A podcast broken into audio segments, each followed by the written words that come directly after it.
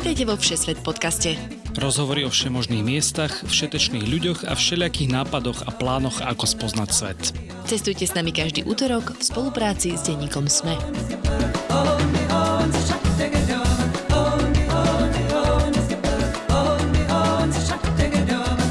Všetci nadšenci cestovania. Je útorok a s ním aj čas vybrať sa do sveta so Všesvet podcastom. Ja som Tina Paholík Hamárová a tento týždeň pôjdeme konečne opäť na ostrov. Ahojte, ja som Lukáš Onderčanin a spolu s turistickými sprievodcami a dlhoročnými cestovateľmi Veronikou Bednárovou a Peťom Hliničanom z blogu Travelistan sa dnes vyberieme na Sokotru. Tento jemenský ostrov už roky láka dobrodruhov z celého sveta pre svoju jedinečnú faunu a flóru. Presne tak, stromy ako z Malého princa, biele pieskové duny aj skalné masívy. Sokotra má ozaj všetko. Možno až na výnimku stabilnej politickej situácie, ale aj o tom už viac s Veronikou a Peťom.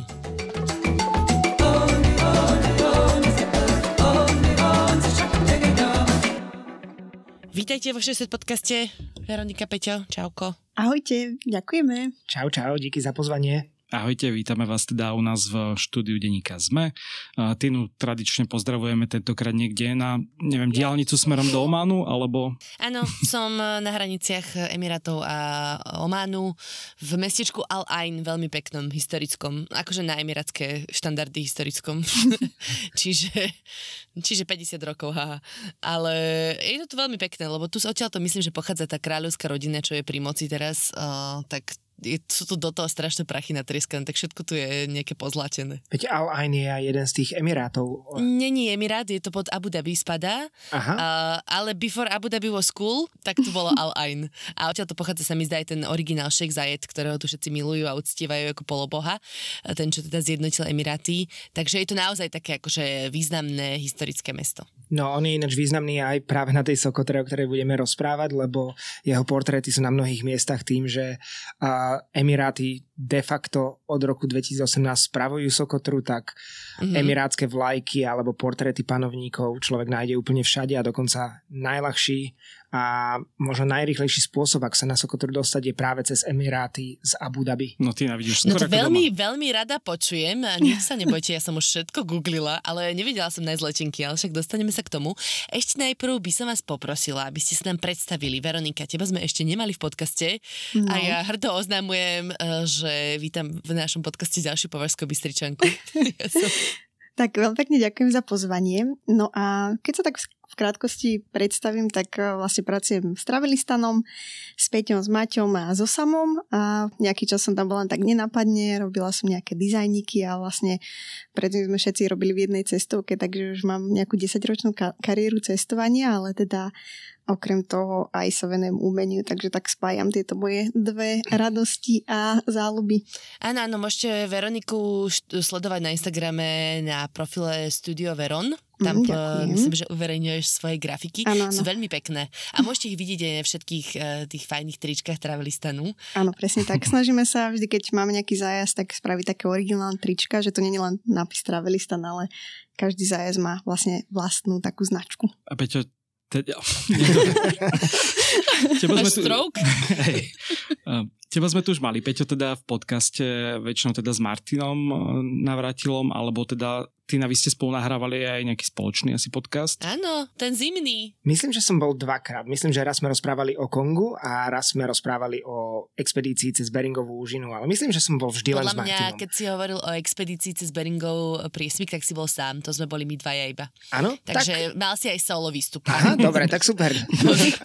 Ale teda, Peťo, kde si bol napríklad naposledy? Ja som sa vlastne hneď zo Sokotry vrátil na 24 hodín na Slovensko a letel som na Madagaskar, čiže teraz som mal túru po takých unikátnych ostrovoch sveta, kde takmer väčšina fauny a flóry je endemická a za chvíľočku o týždeň sa vydávam z Ktine na arabský poloostrov do Jordánska, čiže a potom hneď na to ideme aj spolu s Veronikou ešte bližšie do Saudskej Arábie. No, Tak, no. Naozaj za rohom budete. Ja som dokonca už aj tak rozmýšľala, že či by som si neurobila nejakú otočku, nejaký výlet, uh, že, že sa pôjdeme stretnúť teda, keď už nie na Slovensku, tak aspoň v Sádskej Arabii. Aha. Uh, ale myslím, že tu otvárame prevádzku, ale my otvárame každý mesiac prevádzku, tak uh, A veď stretneme sa pri nejakom prestupe cez Dubaj. tak, tak, tak, na to sa spolieham. Dojdeme na kavičku.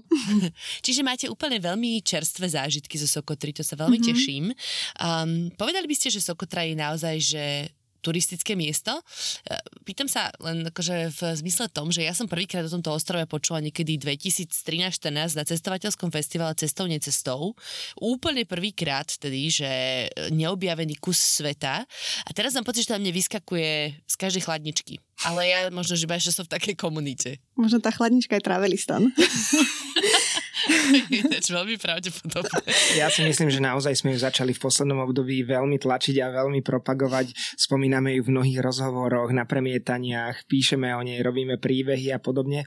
Ale je to hlavne kvôli tomu, že naozaj je to tak nesmierne unikátne miesto, ktoré určite stojí za návštevu, že aj to riziko možno, ktoré je s tým trošku spojené, alebo taký ten nejaký strach ľudí, keďže ide o časť Jemenu, podľa mňa ho treba nejako prekonať a keď má človek na to dostatok financií, aby si to mohol dovoliť, tak ho naštíviť tento ostrov čo najskôr, lebo tak ako mnohé veci, pravdepodobne sa to jeho čaro stratí tým, že dostali ho pod ruku ropné veľmoci sveta, ktoré jednoducho nie vždy ich prerábky a zásahy sú, ja neviem, povedal by som v súlade s prírodou alebo nejakým najlepším cieľom pre to dané miesto, čiže je dosť možné, že sa tam časom vystávajú obrovské hotelové siete alebo rezorty, a mm. zlepší sa infraštruktúra a to čaro takého posledného alebo jedného z posledných rajov našej planéty sa môže nenávratne stratiť. Takže je to ešte taký akože zakonzervovaný život, alebo tá príroda teda predpokladám hlavne. Uh-huh, je to tak. V podstate, aby sme to vysvetlili,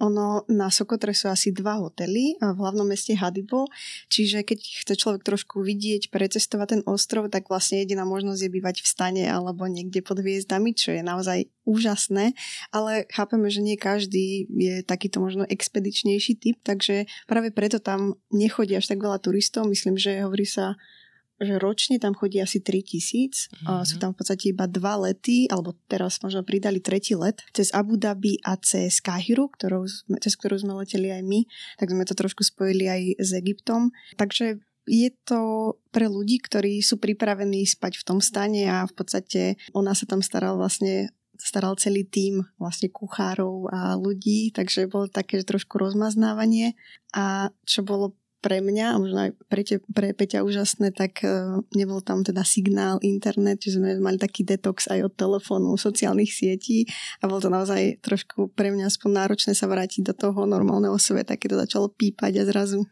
človek sa vráti do takého normálu. Mm. A mm. dostane sa tam aj ako individuálny turista, alebo musí ísť cez cestovnú kanceláriu? Áno aj nie, je to taká šalamúnska otázka. Dostaneš sa tam ako individuálny turista, ale len cez jemenskú uh, cestovnú kanceláriu, ktorá musí vybaviť víza a tie lety. To je jeden z dôvodov, prečo Tina, keď googlila, alebo ke, keď vyhľadávala, tak nenašla lety. No je... nič som nenašla, no. No je to preto... Trošku som bola sklamaná, ale nedala som tomu to tam akože teraz... v zásade dve letecké spoločnosti Jemenia Air a Air Arabia. Air Arabia z Abu Dhabi, a tam má dva lety týždenne, jeden je v útorok a jeden v piatok po novom. A z Air Jemenia lieta myslím, že v pondelok, no a je to s dvoma prestupmi, jedným v Adene v Jemene a v druhý je v meste Rian, to je medzipristátie v Jemene, čiže Určite je to jednoduchšie cesto Abu Dhabi a pravdepodobne aj bezpečnejšie, keďže vnútrozemský Jemen je už od roku 2014 vo veľmi krvavej občianskej vojne, kedy medzi sebou bojujú eh, kmene šítskych hutijov proti centrálnej vláde a vlastne tej saudsko-arabskej koalícii, v ktorej sú zastúpené napríklad aj Emiráty, čiže akože tá, je to bezpečné, a, alebo tak sa vraví, že to je bezpečné, ale jeden nikdy nevie, predsa tá oblasť je už 9 rokov vo veľmi krvavej občanskej vojne. Aj samotný Jemen patrí medzi najchudobnejšie krajiny našej planéty. Ja som teraz pozeral štatistiky a podľa CIA, CIA World Factbook je na 199. mieste. A to pritom bola asi tiež krásna krajina. Myslím, že napríklad aj ten Aden a mesta boli aj To hlavné mesto, že to hlavné mesto vyzerá ako Perníková chalúbka. Teda vyzeralo. Áno, áno vyzeralo. Ale že vraj to nie je tak zničené, ako sa hovorí, alebo ako sa zdá. Každopádne to nie je bezpečné na návštevu. Dokonca teraz sa už dá navštíviť, ale je nesmierne drahá tá návšteva. Mm. Bez leteniek a čokoľvek iného, len samotná návšteva Sány stojí niečo cez 8 až 10 tisíc eur na osobu. A je to kvôli tomu, že na každom jednom checkpointe sa musia platiť obrovské úplatky, aby sa tam človek vôbec dostal, ale je to už možné, čo ešte pred rokom, rokom a pol bolo nemysliteľné. Ale Sokotra, na rozdiel od toho, je veľmi jednoduchá. Stačí sa ozvať nejakej sprostredkovateľskej agentúre, ktorá je priamo zo Sokotry, kde pošlete svoj pas, zaplatíte zálohu a oni vám vybavia víza a zabezpečia letenky, no a potom priletíte, vlastne hneď na letisku sa vás vyzdvihnú miestni chlapci, ktorí sa všetci budú volať Abdullah. A... Abdullah, Abdullah. Áno, Abdullah. A to sú väčšinou variácie mien na Sokotre. No a ty si vás zoberú, nasadnete do svojej Toyoty Land Cruiser a idete na týždňové dobrodružstvo po ostrove alebo dvojtýždňové podľa toho, ak sa rozhodnete. V dnešnej epizóde ďakujeme všetkým našim Patreonom a Patreonkám. Vítame nového ambasádora Filipa a rovnako ako jemu ďakujeme za významnú podporu aj Radovanovi, Ivanovi, Michalovi z Jankou, Mariane a Majke. Ste naša veľká motivácia pokračovať ďalej vo Všesvet podcaste a šíriť príbehy o cestovaní po svete každý útorok do sveta. Dobre, Peťo, dobre si mi nahral, pretože som mala pripravený zlatý fun fact. Uh, a to je, že na Sokotru sa teda začalo lietať až do roku 1999 a dovtedy sa tam dalo vlastne priplávať len loďou. Čo mi príde úplne bizarné, lebo mám pocit, že to je to bolo teraz nedávno, no však nebolo úplne, ale uh, že v podstate naozaj ten ostrov nemá až taký rozvinutý turistický priemysel, predpokladám. No ja by som povedala, že takmer vôbec. Akže je tam niekoľko cestoviek, uh, ktoré organizujú práve takéto výlety okolo Sokotry, no ale každopádne ten ostrov má len zo pár asfaltových ciest, ktoré ani nejdú okolo ostrova, ale keď sa chce človek dostať napríklad z jednej strany ostrova na druhú, tak ide po naozaj takých nespevnených cestách, ktoré ani nie sú cesty a sú len určité obdobie, kedy sa dá ísť na Sokotru. My sme boli teraz vlastne vo februári. To je také obdobie, ktoré sa považuje za najlepšie február, marec.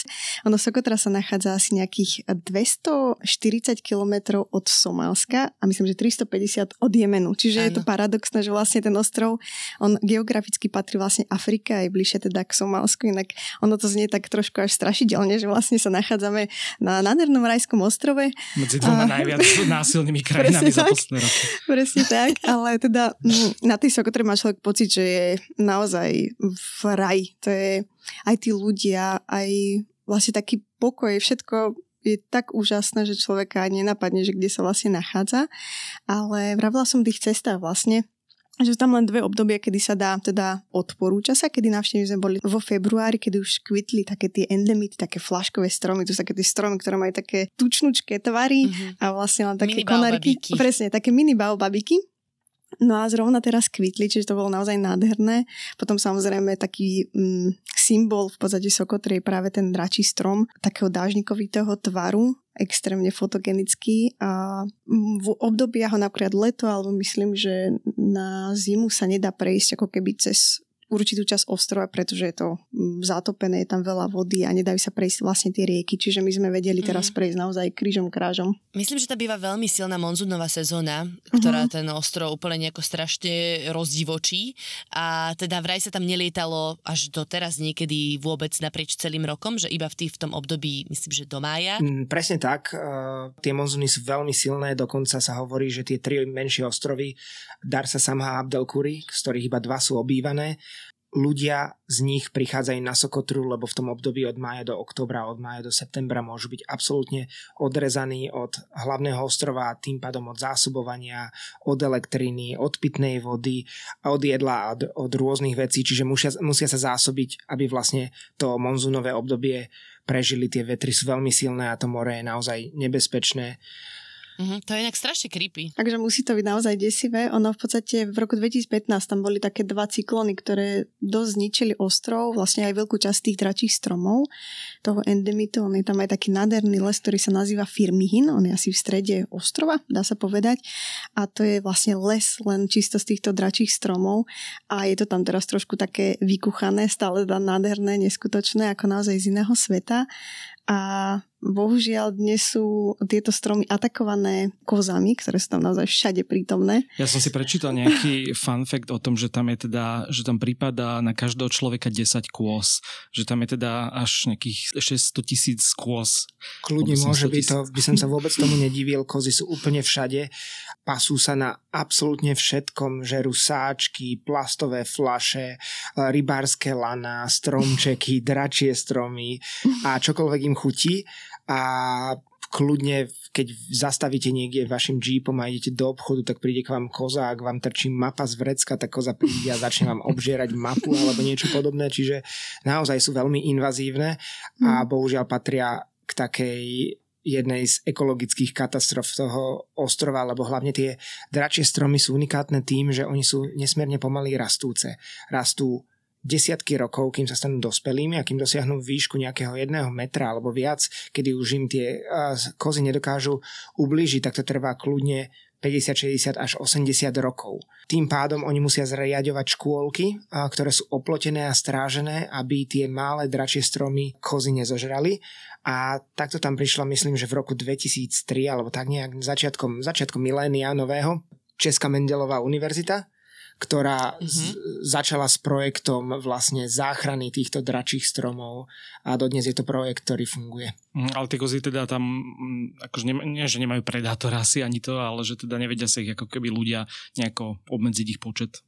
Vieš čo, vedia, čím viac turistov, tým menej kôz, lebo a tí lokálni obyvateľia sa samozrejme vám snažia vždy predať buď čerstvé ryby, ktoré nachytajú, ktoré sú hlavnou súčasťou a jedálnička na tomto ostrove, alebo samozrejme domáci to považujú za špecialitu kozu. Ale je to také paradoxné, že my turisti chceme len ryby, lebo nikomu tá koza nechutí a, a je to relatívne pre nás bežné a oni si domáci myslia, že teraz nám spravia špecialitu, že wow, budeme mať dnes výnimočne kozu a my to tam všetci opindáme a ofrfleme a krčíme nad tým nosom, že prečo nám dajú kozu, prosím, nech nám ju už nikdy nerobia. A tie sačky asi tiež tým kozám nerobia moc dobre, keď ich tam žujú. Čo, nestiažovali sa, vyzerali spokojné. Poďme si pozrieť teda to mesto, alebo celý ostrov. Uh, predpokladám, že sa prilieta do hlavného mesta Hadibu, alebo niekde do jeho okolia. Áno, v podstate priletíme do kúsoček od Hadiba. Bolo veľmi príjemné ostať ešte prvú noc na hoteli s tým, že nás čakali ďalšie noci potom v stane, tak sme si ešte užili taký trošku luxus. Išli sme sa nájsť do výbornej reštaurácie a potom sme začali ako keby taký okruh. No a uh, naša taká prvá zástavka, čo bolo jedno z pre mňa aspoň z najúžasnejších takých magických miest. Keď si zadáte fotky Sokotry, tak okrem toho dračieho stromu sú také ikonické, sú také naozaj, že sneho-biele duny, ktoré mm-hmm. sa mhm. dvíhajú vysoko, vysoko do skál a vlastne pod vám je absolútne tyrkisová e, voda, tyrkisové more, čiže to ani nevyzerá ako z nášho sveta, naozaj je to niečo plne z inej dimenzie nádherné. Takže táto Duna alebo Duny, oni sú tam tri také veľké a sa nazývajú Arher a tam sme mali vlastne aj kemping, kde sme dve noci spali. Ja by som povedala, že to bol taký celkom luxusný kemping, pretože tam je aj ako keby čistá voda z nejakých takých trupiek tam e, vyteká, takže človek si dá aj sprchu. No a vlastne, keď Peťo hovoril o tej koze, ktorú nám sa snažili pripraviť, tak musím povedať, že tá strava bola neskutočná. Ja som čakala niečo úplne jednoduché, že tam budeme mať nejakú rýžu a, a chlebík, ale naozaj každý či ranejky, obed, večer, my sme mali vlastne tým šoférov, tým kuchárov, dvoch sprievodcov a oni sa o nás starali naozaj ako o princov a princezné. Mali sme strašne takú rôznorodú stravu, či už ryby, dokonca sme mali dvakrát homárov, mm. kuriatko, rôzne druhy mesa, zeleninka, fazula, akože naozaj to bolo úžasné, takže musím pochváliť tento tým, čo sme mali my.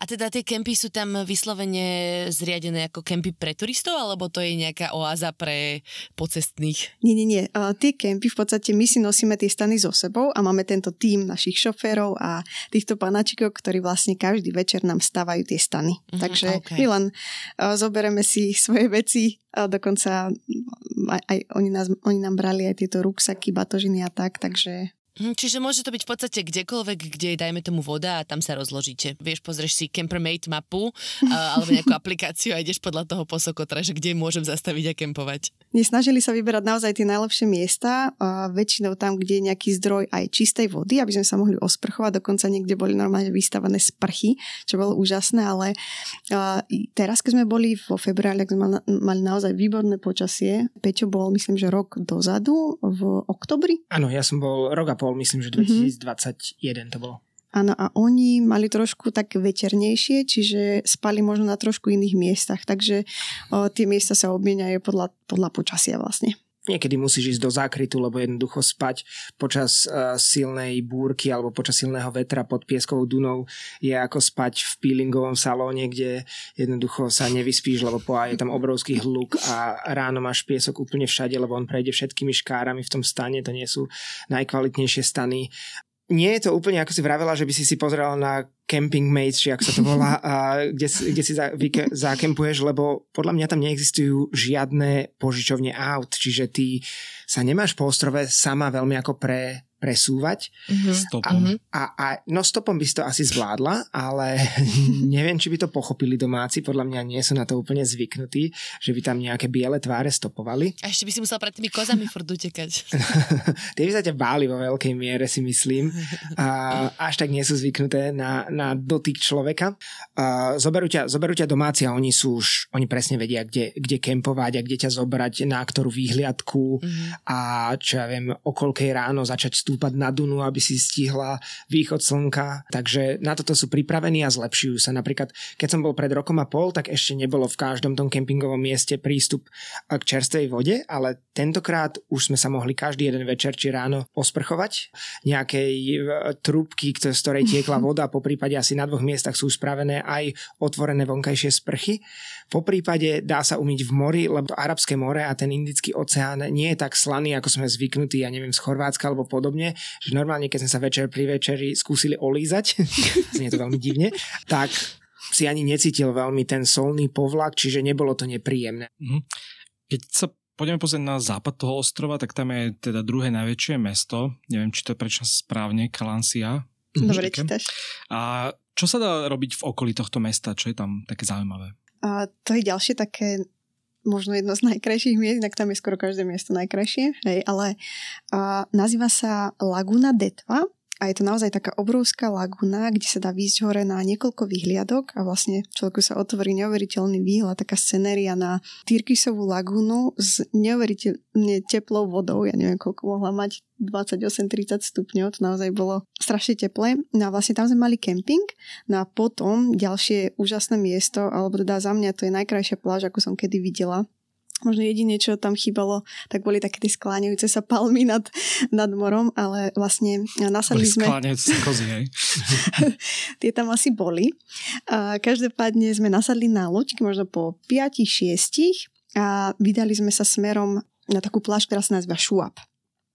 Cesta tam trvala myslím, že hodinku a pol a vlastne po tej ceste nám sprevádzali delfíny, ale v takom húfe asi 40-50, čiže to bol neskutočný zážitok práve kvôli tomu, že ich tam najčastejšie vidno v ranných hodinách okolo 7, tak sme vyražali doskoro ráno a naozaj sme ich videli, aj sme ich tam naháňali a v podstate člnkovali sa vlastne s tými delfínmi, takže to bol jeden z takých highlightov celého toho zájazdu alebo cesty. No a potom, keď sme prišli na tú pláž, tak to bola taká Tyrkisová, ktorú som ešte ani nezažila. Nebola som teda na Maledivoch, ale a toto by sa dalo asi porovnávať. Ale čo bol teda rozdiel, tak my sme tam boli absolútne sami, iba naša skupina, tá pláž mala typnem si 10 kilometrov mohla mať. Určite 6-7 minimálne. Uh-huh.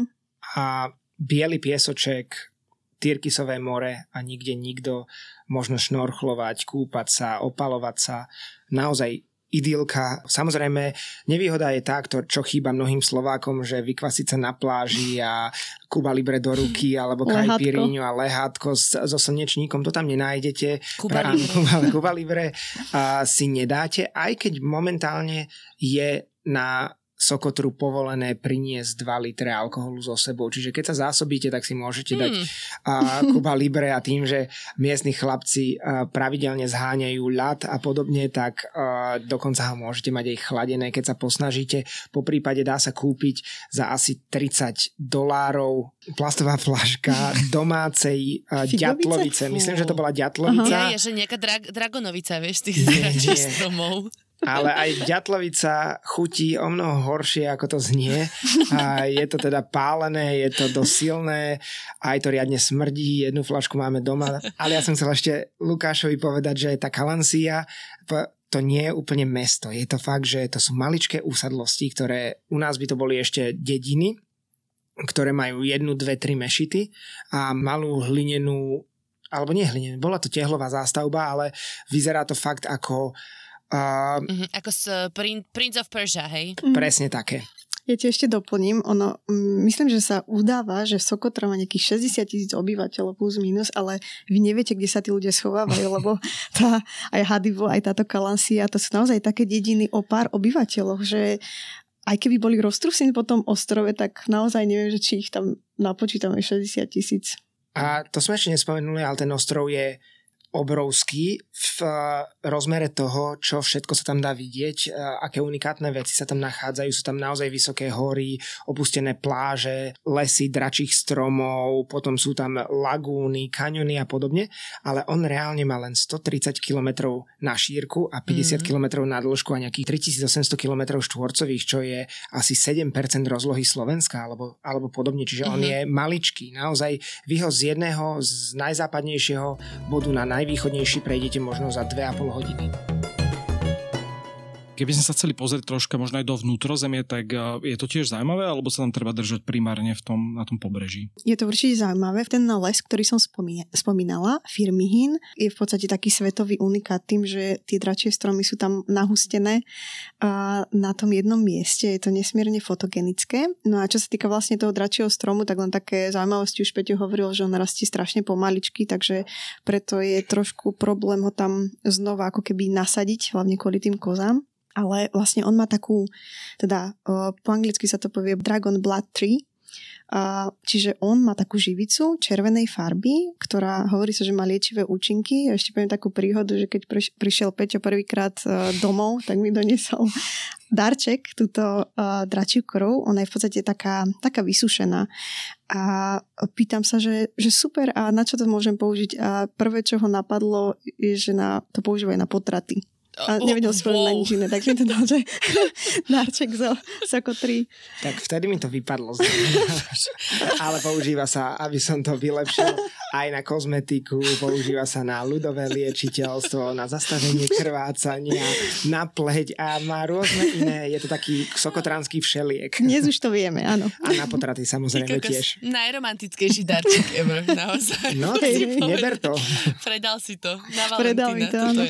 No, ale ešte sa sa vrátime, Luka sa pýtal, že čo ešte vidieť v tom vnútrozemí, takže sú tam rôzne také, taká náhorná plošina, ktorá sa nazýva Dixam, uh, tento les a takisto sme tam navštívili nádherný kanion, uh, ten sa volal Kilisan mm-hmm. a uh, je to kanion, ktorý má také pravdepodobne nejaký vápenec biely a vlastne v tom kanione vnútri je úplne taká zelená Smaragdová. smaragdová voda, taká, že to tam vlastne každé to miesto je tak unikátne, že keby to bola taká nejaká obyčajná vodička, tak je to akože pekné, ale tým tá farba tej vody a vlastne ten biely vápenec tie skaly to robí naozaj zase niečím takým výnimočným, tiež veľmi príjemná voda na kúpanie, takže je to aj také, že fotogenické, aj sa tam dá osviežiť v tom teple, takže ale to je také hlavne pre mňa na každom mieste je tá skupina sama tým, že tam prichádza v každom lete okolo 100 turistov, ktorí sa rozdelia do, ja neviem, 6-7 skupín plus mínus a lety prichádzajú v tri rôzne dni, tak každý začína tú trasu na inom mieste a vy sa len v kempoch niekedy večer stretnete s inými skupinami, ale takmer na každom jednom mieste ste absolútne sami. A toto pre mňa je jedna z najväčších výhod Sokotry, že miesta, na ktorých by sa v zahraničí tlačili stovky tisíce Instagramovej fotografie chtivých uh, návštevníkov, tak tu ste sami. Ale toto miesto dokáže ponúknuť naozaj neuveriteľné množstvo aktivít. To sme ešte nespomínali, je tam jedno miesto, ktoré sa volá, ako sa volá? No, tak to si nespomínam. Dihamri. Tá, tá, tá oblasť sa nazýva Dihamri a je to doslova ako keby ste vošli do akvária v nejakom uh, významnom svetovom podmorskom centre naozaj kamkoľvek sa pozriete, tak je iná zaujímavá obrovská ryba, ryba jednorožec, čo má taký nejaký hrb na hlave, a potom také tie pretiahnuté, také dlhé ryby, ktoré vyzerajú ako šípy alebo ako meče, potom korytnačky a všetko je to na dosah ruky a vy naozaj neviete, kam sa pozrieť. Ak máte šťastie, tak žraloky, v niektorom období tam bývajú aj obrie žraloky, alebo teda žralok obrovský. To ak máte nešťastie. Nie, nie, ja myslím toho bylinožravého, toho uh, neškodného. Á, áno. To sme my nemali šťastie vidieť a to je ináč taká sranda, ja, ja to hovorím, ja som bol už asi v desiatich rôznych destináciách opakovane, kde sa dajú pozorovať veľryby alebo tieto žraloky a ja som ešte nevidel ani veľrybý chvost, ani raz, nikdy v živote. Takže a mne sa vyhýbajú. Na to pocestuješ, ináč to je dosť Takže s Peťom nechodievajte pozorovať žiadne živočíchy vo vode, lebo nič neuvidíte. Inak ja mám tiež takú bilanciu. Napríklad nikde inde, ani v Červenom mori v Egypte som nezažil zatiaľ také šnorchlovanie, ako bolo tu na Sokotre. Možno na Galapágoch, jedine na Galapágoch bolo lepšie šnorchlovanie, lebo tam toho bolo naozaj neskutočne veľa a ešte rozmanitejšie, ale toto fakt podľa mňa patrí k svetovej šnorchlovacej špičke. no však ale sa im hovorí Sokotra je Galapágy Indického oceánu, tak to je mm. same, same but different. Alebo biblická rajská záhrada. Mm. Dneska sme plný fanfektov ináč. Ešte uh-huh. dobré, že vyrobíte tých turistických sprievodcov, to je super. Ja ešte spomeniem, uh, boli sme ešte v takej jaskyni, ktorá sa nazývala Hawk Cave a uh, akože najväčšia jaskyňa na svete, fun fact, sa nachádza vo Vietname, zatiaľ teda doposiaľ objavená. Každopádne táto bola tak obrovská, ja som stále myslela, že už to musí končiť, ale tam je stále ďalšia miestnosť a ďalšia miestnosť. V podstate, keď človek do nej vojde, je to taký obrovský vchod a kráča snať hodinu, kým sa dostane na koniec. Je to naozaj neskutočné. Ale nie je tam žiadne osvetlenie, čiže museli sme mať čelovky alebo baterky, aby sme si svietili. Toto som síce nevidela, ale čítala som, že sú tam rôzne nápisy v rôznych jazykoch, ktoré vlastne hovoria o tom, že ktoré všetky civilizácie uh, sa tam nachádzali alebo krížovali vlastne tento ostrov, tým, že to bola dôležitá zastávka na obchodnej ceste do, povedzme, Indie, ale tá jaskyňa je akože nič také som nevidela. Táto bola 50 krát väčšia ako najväčšia jaskyňa, ktorú som doteraz videla. A to, mm-hmm. ona má dokonca že vraj 6 kilometrov a s jej sprístupnením a objavovaním pomáhali opätovne naši uh, bratia Češi, českí speleológovia, nech ich pochválime. Mm-hmm. Ale tie vnútorné komnaty sú ja neviem nájsť iné slovo ako monumentálne tak obrovské, že vy 5, 6, 7 s čelovkami. Čo, Lukáš? Nie, ja už ja zbožujem jaskyne, takže úplne s tými to teraz predali. Že... Ja, tak, uh, ja som bol úplne unesený tou veľkoleposťou vápencových útvarov, ktoré sa tam nachádzali a to podľa mňa nemenej zaujímavá je aj tá cesta k nej. Treba vystúpať asi 500-600 výškových metrov od uh, pobrežia toho Arabského mora. Prechádza takou oblasťou, ktorá vyzerá ako z nejakých z Jurského parku alebo nejakých treťohôr, naozaj keby spoza hociakého stromu alebo kameňa vyliezol Tyrannosaurus, po prípade nejaký Brontosaurus, tak by si sa nedivili. Normálne by si si povedali... To už by ste úplne predali toto. Ale fakt to prostredie sa na tej Sokotre každú pol hodinu až hodinu mení na úplne iné, na niečo také, čo ste ešte predtým vôbec na mhm. ostrove nevideli a to si myslíte, že ste už videli všetko, lebo prechádzate oblastiami, kde sú len kandidlové stromy, potom prechádzate oblastiami, kde sú len flaškové stromy, to ste mali malé škaredé baobaby, potom prechádzate, no tak oni sú také milé, ale a, tak. také tučnučké, pokrivené ako, ako baobab po veľmi ťažkej technopárty, podľa mňa. A následne prechádzate oblastiami, kde sú tie dračie stromy, ktoré sú absolútne úžasné, takže wow, ťavy, Mm-hmm. No vidíš, natadzuješ na zvieratka, uh, zrchvan do toho teraz to skočím, lebo tak zatiaľ sme sa bavili o nejakom podmorskom svete, o kozách. Um, a teda či tam aj nejaké zvieratka, o ktorých by si mal vedieť, keď chceš spať pod tými hviezdami, hej? Lebo on našiel nejakú informáciu o skákajúcich pavúkoch, ktoré jedia vtáky. To ale sa, nevie to overiť. To sa vám nepodarilo potom overiť, ale vraj tu o nejakých veľkých tarantulách, ktoré tam žerú, teda aj vtáky, ale... Určite tam nie a sú. vraj tam je dosť veľa pavúkov ináč. Akože neviem, ja som si tam žiadne nevšimla. Akože nemala som tam vôbec pocit ohrozenia ani plazy, ani pavuky. Ja sa teda nebojím týchto tvorčekov, ale Peťo bol na jednom ostrove, ktorý je známy tým, že je, sú tam premnožené potkany. Áno, je to ostrov Darsa, je to najmenší z toho sú ostrovia, z tých štyroch ostrovov a ten je jediný neobývaný. A tam po zotmení, že vraj vyliezajú tisícky potkanov, ktoré sa živia vtáčimi vajcami, a, lebo tam je je tam obrovské hniezdisko vtákov tým, že ten ostrov je neobývaný. A tieto tri vzdialenejšie ostrovy, ktoré sa nazývajú Darsa Samha a Abdelkuri, sú vlastne ostrovy, na ktorých sú veľké stolové hory, ktorým dominujú. A na tejto Darse boli, povedal by som ešte, krajšie a lúbeznejšie pláže, ako spomínala Veronika, lebo tu fakt nie je nikto. Tu sme boli len my siedmi uh, z našej skupiny, lebo treba sa tam plaviť asi 6 hodín cez otvorený oceán indický a potom na tie mm-hmm. ďalšie ostrovy sa plaví na tej najvzdialenejšie ešte ďalších 6 hodín, čiže je to 12 až 14 hodín celkom akčnej plavby cez Indický oceán na takej, vyzerá to ako pirátska bárka, ktorá sa kolíše, vyspíte na palube v noci a ja som sa asi dvakrát zobudil na to, že sa to prevráti a že už sa idem vyliať von z lode a keď vypadneš, tak ťa nikto nezachráni, lebo všetci spia, nikto netuší, že si z lode vypadol. Je to naozaj také dobrodružné, ale keď tam si človek... predal teraz. Je, je to úžasné. Človek, keď príde na tie samotné ostrovy, tak tam by som povedal, že tí ľudia sú ešte menej poškvrnení turizmom ako na tej samotnej Sokotre, kde už aj majú zo pár suvenírov, aj sa chcú fotiť a tu ľudia vôbec nevedia. Tu si sadnú a pozvú ťa do dediny, do stredu, zvolajú všetkých, aj náčelníka, sadnú si oproti vám a sedia a hodinu sa na vás len pozerajú. A my, my im aj hovoríme, chcete sa nás niečo spýtať? A oni, nie. Ale na nás pozerajú. Potom nám nalejú čaj, zavolajú ženy do ženskej sekcie, tam, aby sa spoznali s lokálnymi ženami, tak si aj lokálne ženy dali dole šatky pred nimi, a len ich nesmeli fotiť, usmiali sa na seba, vrátili sa k nám a tak tam sme potom vyliezli na obrovskú stolovú horu, z ktorej bol naozaj neuveriteľný výhľad na okolie. Celkovo to bol skvelý zážitok na tom poslednom ostrove Abdelkúri sú zase také, ja to nazývam, že dračie hory a to sú nejaké vyvreté horniny, ktoré vyzerajú ako keby ste draka, ako si ho predstavujeme s tými šupinami alebo s tými osňami na chrbte zakopali pod zem a nechali mu trčať len ten oblúk toho chrbta. Mm-hmm. Vyzerá to ako keby medzi stolovými horami boli za, zakopaní spiaci draci s bielým chrbtom a čiernymi osňami a, a takýchto hôr tam bolo neúrekom a ja som to nikde inde na svete nevidel a bolo to naozaj neuveriteľné. Fakt, úžasné čerstvé jedlo, krása. Wow. A tam sa vieš dostať teda, keď si bukneš, nejakého, bukneš nejakú túr priamo zo Sokotry, že akože dodá tieto extra ostrovčeky?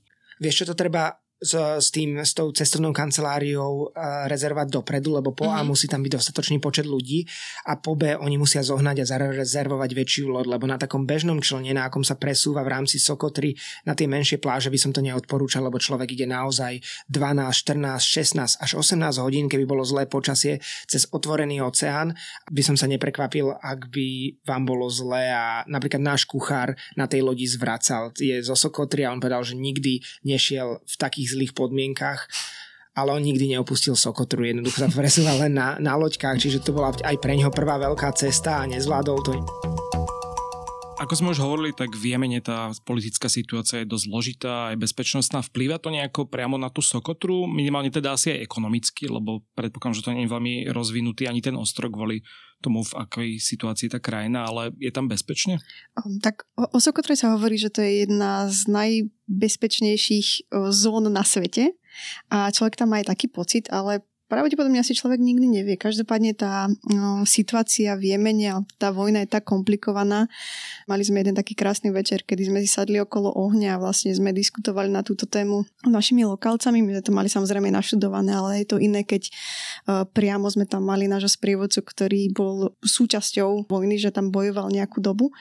Uh, takže sme to mali ako keby tieto informácie z prvej ruky. No a samotný domáci alebo tento náš sprievodca hovoril, že jediné riešenie pre Jemen je proste sa rozdeliť, že nie je možné, aby takto fungoval a ďalej. Ale teda keď odpoviem na otázku, tak Sokotra samotná je absolútne bezpečná, aspoň teda taký pocit tam človek má. Je to mhm. aj z toho dôvodu, že vlastne, myslím, že v roku 2018 ten ostrov de facto anektovali Spojené arabské emiráty, ktoré tam poslali svoje vlastné vojska, ktoré zbavili tie jemenské vojska svojich služieb a odtedy tam a teda sídli táto emirátska posádka, plus sú tam aj nejakí saudskí vojaci a skoro všetko, čo tam je vystavané, infraštruktúra, školy, rybárske lode, prístavy a podobne sa stavia za saudské, katarské a emirátske peniaze a tí tam majú svoju prítomnosť, čiže Jemen, ktorý má dosť svojich vlastných problémov, sa momentálne nezaoberá nejakými vzdialenými ostrovmi, ktoré sú 400 km alebo možno aj 1000 km ďaleko od toho hlavného konfliktu. Uh-huh. A ja si myslím, že niekde čítala, že akože aj skrz celú tú sociálnu situáciu a tak ďalej, ľudia nie sú často v úplne dobrej situácii, majú trochu problémy s takým tým žuvacím Katom. tabakom, ako sa to volá, kat, uh-huh. tak presne. Um, tak neviem, či ste sa vy takýmto niečím stretli? A my sme mali šťastie, pretože Kat došiel na Sokotru až posledný deň nášho zájazdu, čiže uh, celý čas boli čistí. My sme tam donesli inak dve flaše rumu, z ktorých sme vypili možno tak štvrtinu, pretože všetko nám vypili domáci, oni stále za nami chodili, či si môžu odpiť, odliať, takže nakoniec to mm. celé vypili, ale veď e, čo by sme im nedopriali. Každopádne posledný deň, alebo predposledný im došiel tento kat z pevniny, no to bola teda najväčšia oslava. Sú to v podstate také zelené dlhé lístky a oni to musia žúvať dve 3 hodiny, 4 hodiny, aby z toho mali nejaké účinky. A teda my sme to neskúšali, ale podľa toho, čo opisovali, tak im to dodávalo energiu a proste takú nejakú eufóriu, ak by som to mala opísať ich slovami. Ale teda som veľmi rada, že to nežívali počas celej našej cesty a že boli v podstate triezvy, keď nejak som si nevšimla, či to nejako ovplyvňovalo reálne ich my sme tam boli o týždeň dlhšie, čiže došlo to, došlo to ešte pred prvým dňom našej druhej časti cesty a ono to nejako neovplyvňuje. Ja by som povedal, že je to ako taký slabý kokain, má to také, takú eufóriu trošku alebo podobne a trošku ti uh, strpne jazyk a je to veľmi podobné účinkom koky, by som povedal, uh-huh. v Južnej Amerike, že je to tak zbystrí, zmyslí a človek sa vie trošku viac sústrediť, dlhšie vydrží, nepotrebuje jesť, nepotrebuje piť a ono sa to častokrát nazýva, že aj ako keby droga šoférov z povolania, lebo tí, čo šoférujú veľa, si dávajú dve guličky napríklad naši šoféry a sprievodcovia katovali viac menej celý týždeň, ale na ich výkonnosti alebo nejakom prístupe sa to vôbec nezmenilo. Mm. Len si videl, no. že všade po uh, kempe boli už rozhádzané aj katové lístky, lebo nie všetky sú vhodné na žuvanie. Majú to byť tie menšie, tie jemnejšie lístky, ako také tie už vyrastené, tvrdšie, staršie. A nemusíme dávať úplne návody teraz, asi, keď je to, že to má samé pozitívne účinky. Kamarát vravel to len. Ale kamarát vravel. Samozrejme má to aj kopec negatívnych e, vplyvov, hlavne vo vnútrozemskom Jemene je kat veľmi používaným a drvia väčšina rodín, ktorí sú nesmierne chudobné, na to míňa, že vraj až 70% svojich úspor mesačne žijú celé rodiny a celá ekonomika je závislá od katu, lebo od 12. od 2. po obede sa so všetkým končí, aby si mohli sadnúť na priedomy a všetci katovať a byť veselí mm. a tým pádom jednoducho tá krajina je absolútne nefunkčná, okrem vojny, tam majú ešte aj obrovský problém s katom. Možno posledná otázka, tak pri tých preplavbách je šanca, že by ťa tam chytili nejakí somálsky piráti? Tá šanca určite existuje, avšak... Netvrdil niečo iné, keď tam šiel. Avšak, podľa toho, čo rozprával Martin Navrátil... A, on sa vyzná. On sa vyzná, áno, náš kolega, kamaráda je naozaj veľký cestovateľ, tak Somálski piráti, že vraj po jeho poslednej návšteve Somálska už neexistujú a nie je to ním, ale je to kvôli tomu, že, že napádali mnohé čínske obchodné lode, ktoré prechádzali teda cez Suez a podobne mm. a mhm. Číňania sa že vraj naštvali a jednoducho pošli tam špeciálne jednotky, ktoré jednoducho tým somalským pirátom vysvetlili, že už to robiť nemajú a už ani robiť nemôžu, lebo že vraj už nie sú. Čiže momentálne je ten mhm. región bezpečný a ak si aj skúsite v nejakom vyhľadávači hľadať, tak nenájdete nejaké útoky somálskych pirátov za posledné obdobie, lebo pravdepodobne boli vykinožení. Mm-hmm. Hej, čínsky, čínske jednotky vedia byť presvedčivé, podľa mňa celkom dosť. Ale to je len taká povera. Neviem, či to je pravda. Predávam, ak som počul od Martina. Ešte poviem jednu dôležitú vec, lebo v podstate to bola aj taká moja otázka, keď som tam šla. Jemen, hej, teda moslimská krajina, kde väčšina žien nosí nikáp. Takisto v podstate aj na Sokotre. Ale nás ako turistov sa to netýka. Ženy alebo celkovo by som povedala, že by sme mali byť tak konzervatívnejšie zahalení, e, hlavne teda v tom hlavnom meste Hadibo alebo tá Kalansia, ale teda na ostatných miestach sme nosili normálne krátke oblečenie, tielka, šortky, akože miestni chlapci neboli nejakí, povedal by som, že nepozerali, neboli otravní, že to bolo úplne teda v poriadku, aby aj ostatní ľudia vedeli, ak by tam šli, že to nie je nejaký problém, že tam teda nemusíme nosiť žiadne šatky na hlavách, žiadno sa mhm. zahalovať, takže to je veľmi príjemné aj, aj toto vlastne. A čo si nepovedala, že na plážach sú úplne bez problémov plavky či bikiny ano. a tak Lebo ako tam na... nikto nie je. Áno. tak asi preto. Čo sa týka jazyka, tak sa tam dá ako dohovoriť. Tí sprievodcovia vaši asi vedia po anglicky. A sprievodcovia hovorili po anglicky, ale väčšina, ak nie všetci šoféry, tak vôbec. V podstate Sokotrančina je mm, teda podobná arabskému jazyku, ale odlišná. Náš sprievodca vedel aj sokotransky, aj samozrejme arabsky, aj anglicky, takže my sme komunikovali po anglicky a so šoférmi e, rukami, nohami. Mm. A čo sa týka možno, že víza a ubytko, to všetko zas, um, zabezpečuje tá agentúra, takže sa vás asi nemusím úplne pýtať, že nejaké typy, že mm-hmm. kde sa ubytovať a podobne. Uh, typ ti môžeme dať, lebo sú tam dva hotely a potom som ten stan. okay. A víza teda m, platí sa ešte samostatne aj za víza, alebo to je v rámci toho balíčka? My sme to mali v rámci balíčka, ale je dosť možné, že rôzne cestovné kancelárie to ponúkajú v rôznych uh, formách. No a teda, čo sa ešte cien týka, tak koľko akože odhadom by si ľudia mali predstaviť, že zaplatia za takýto týždeň na Sokotre?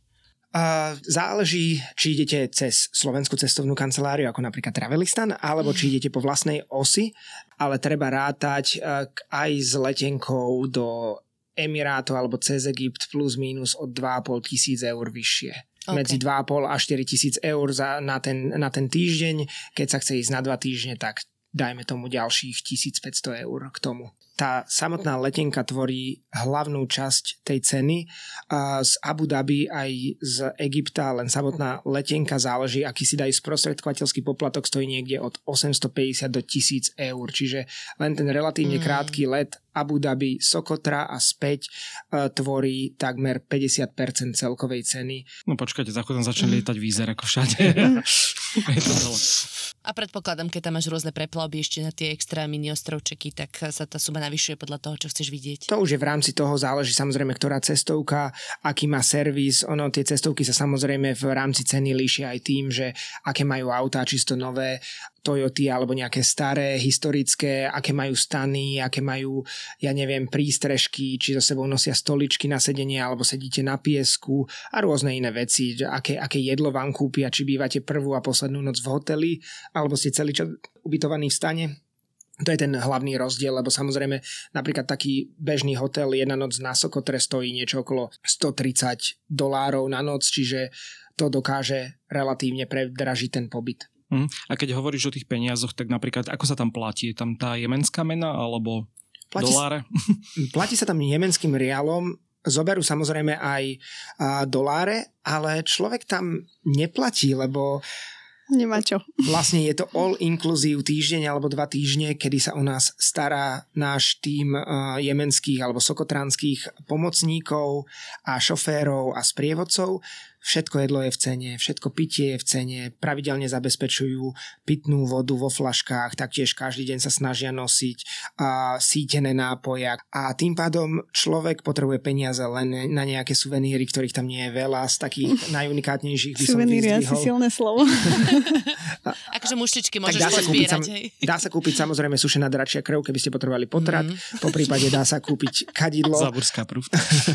a ešte sa dá, dá sa kúpiť a um, ja to nazývam, že sokotránske kreslo.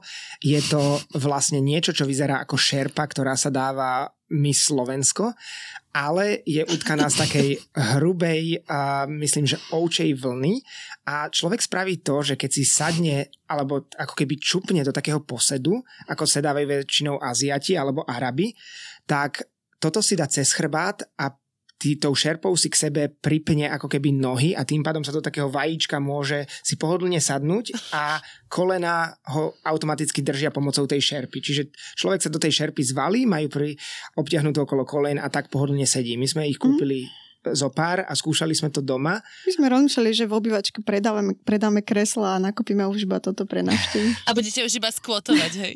Ale ono je to e, prekvapivo pohodlné. My sme to skúšali pár dní dozadu. Mm, jednu sme bohužiaľ darovali, tak už iba jeden môže sedieť v kresle, ale sme si chvíľku tak čítali na zemi a bolo to akože v pohode. Hm.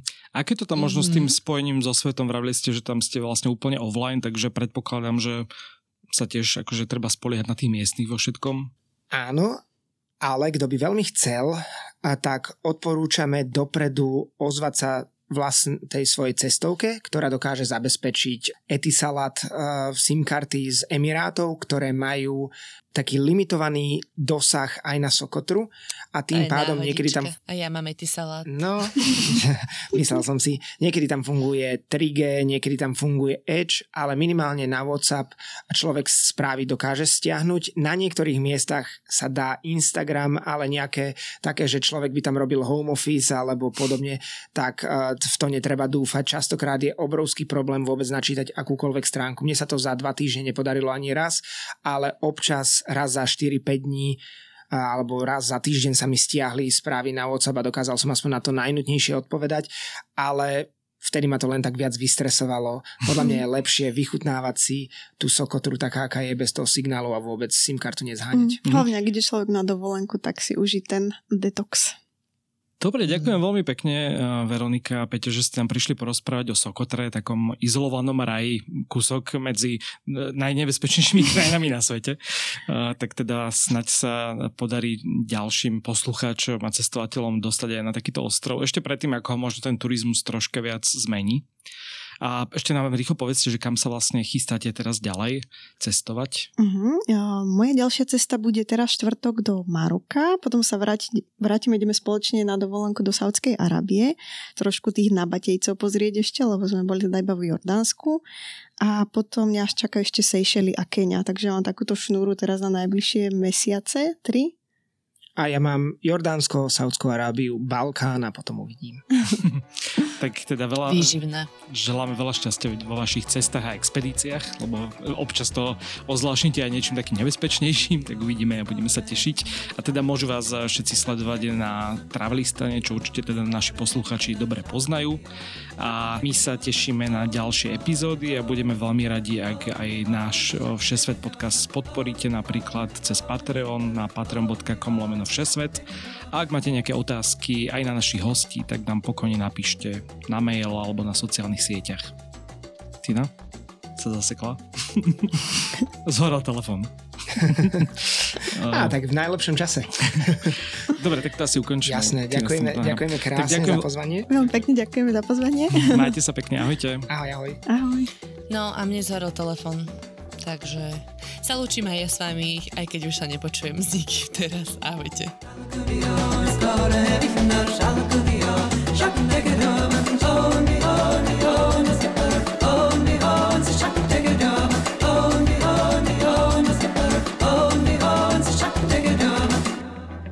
Ráno, stručne zhrnuté všetko podstatné, čo sa deje. Dobré ráno je spravodajský podcast, ktorý vás udrží v obraze. Som Zuzana Kovačič-Hanzelová a pozývam vás počúvať Dobré ráno každý pracovný deň na denníku Sme aj vo všetkých podcastových aplikáciách.